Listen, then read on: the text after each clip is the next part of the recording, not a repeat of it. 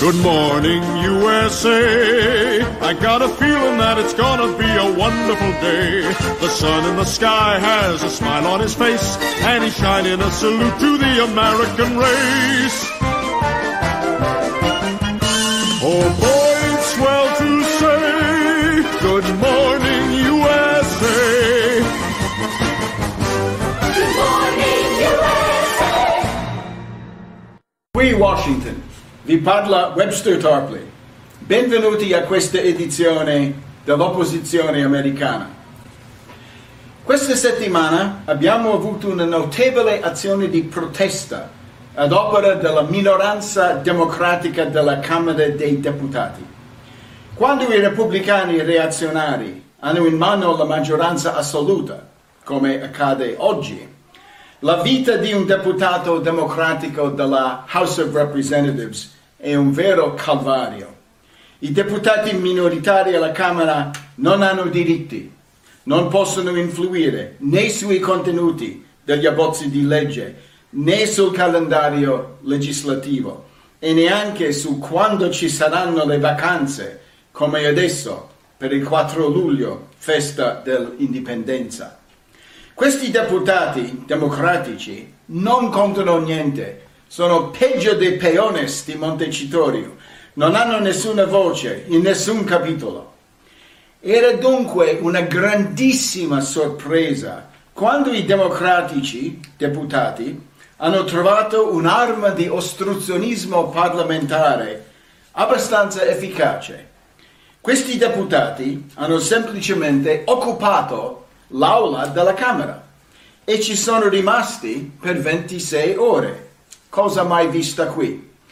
A quanto pare, più precisamente, si tratta della prima volta nella storia degli Stati Uniti che ci sia stata l'occupazione dell'Aula della Camera.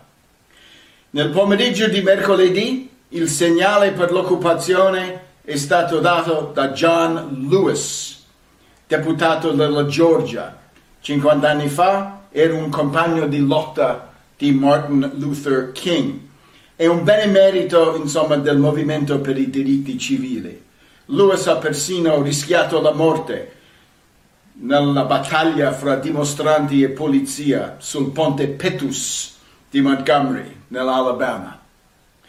Lewis ha detto all'aula semivuota che dopo il massacro di 50 persone la settimana prima nel locale notturno di Orlando, i democratici rivendicavano almeno una votazione in aula su due proposte in verità assai modeste. Prima c'era l'idea che a coloro che figurano sull'elenco ufficiale dei sospettati di terrorismo, e si tratta di 100.000 persone o magari di 1 milione, non si sa esattamente, deve essere vietato l'acquisto delle armi a fuoco. Secondo punto, che coloro che comprano le armi presso i gun shows, cioè le fiere o mostre di armi, fuori dai negozi regolari, a questi non dovrebbero scappare ai controlli sui loro precedenti penali, sulla salute mentale, stato psichiatrico e così via dicendo, che sono obbligatori nei negozi. Notate che Lewis neanche ha chiesto un voto favorevole su queste due misure, ha rivendicato solo una votazione formale in aula. Era realismo o mancanza di spirito di lotta? Vedremo. Il presidente della Camera si chiama Paul Ryan, repubblicano reazionario, anzi ultra-reazionario, ma più abile, più fine, più modesto, più mellifluo del solito. Lui voleva ad ogni costo bloccare tale votazione, perché i repubblicani sono generalmente schiavi della NRA, cioè dell'Associazione Nazionale per i Fucili, la potente lobby dei produttori di armi da fuoco. I repubblicani devono quindi votare sempre e ovunque secondo le indicazioni della NRA. E l'avrebbero fatto anche questa volta, fregandosi del fatto che più di 80% degli elettori sarebbero dispostissimi dispostissimi ad appoggiare queste due piccole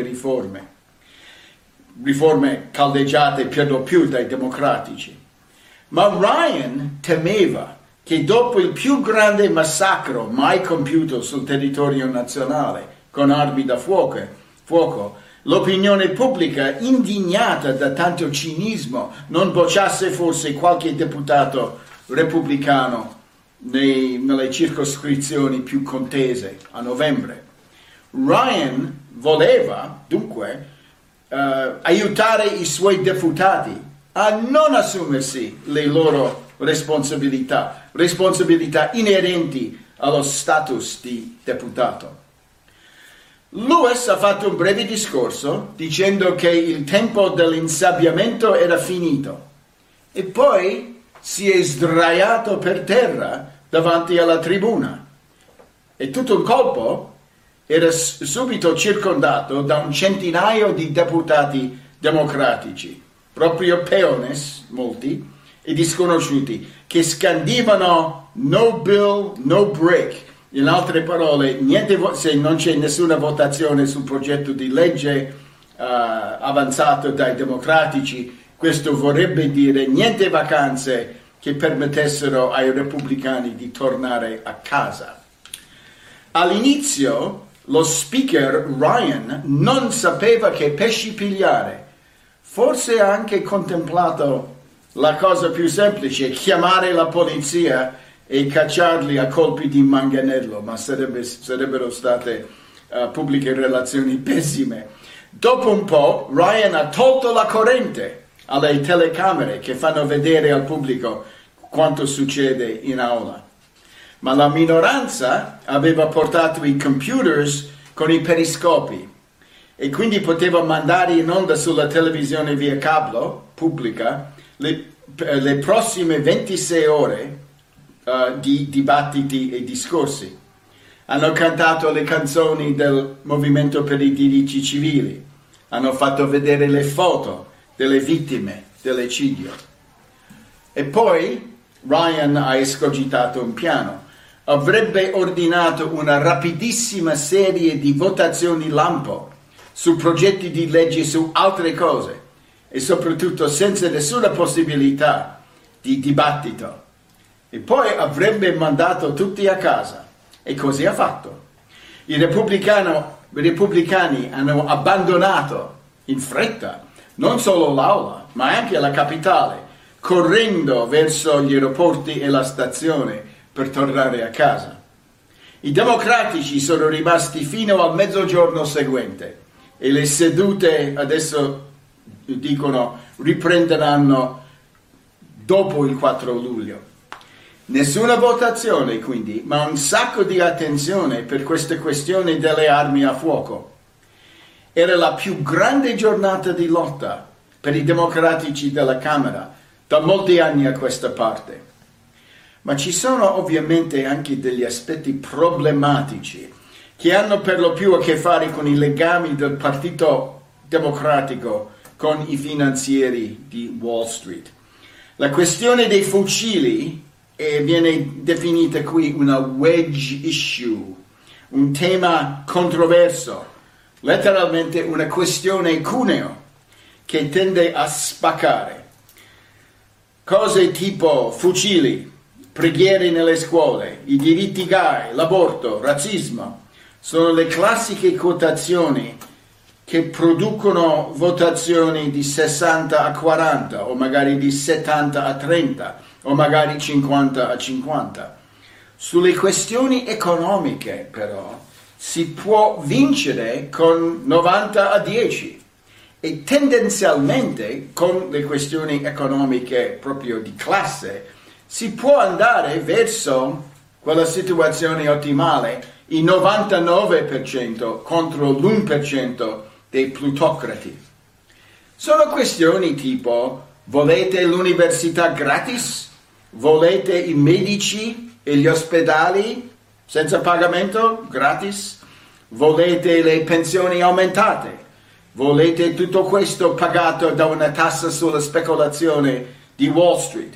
Volete un programma di infrastruttura che creasse diciamo 30 milioni di nuovi posti di lavoro, tutto finanziato attraverso la nazionalizzazione della banca centrale, cioè della Federal Reserve.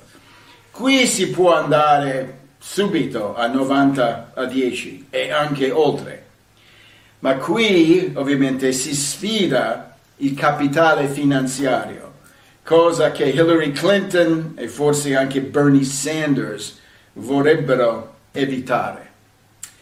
Noi ci rallegriamo dunque per i segni di vita mostrati dal Partito Democratico alla Camera, più volte dato come moribondo, ma suggeriamo per il futuro più enfasi sulle rivendicazioni di classe che possono cambiare l'intero sistema e l'intero assetto politico, e al contempo togliere i temi demagogici più cari a Trump.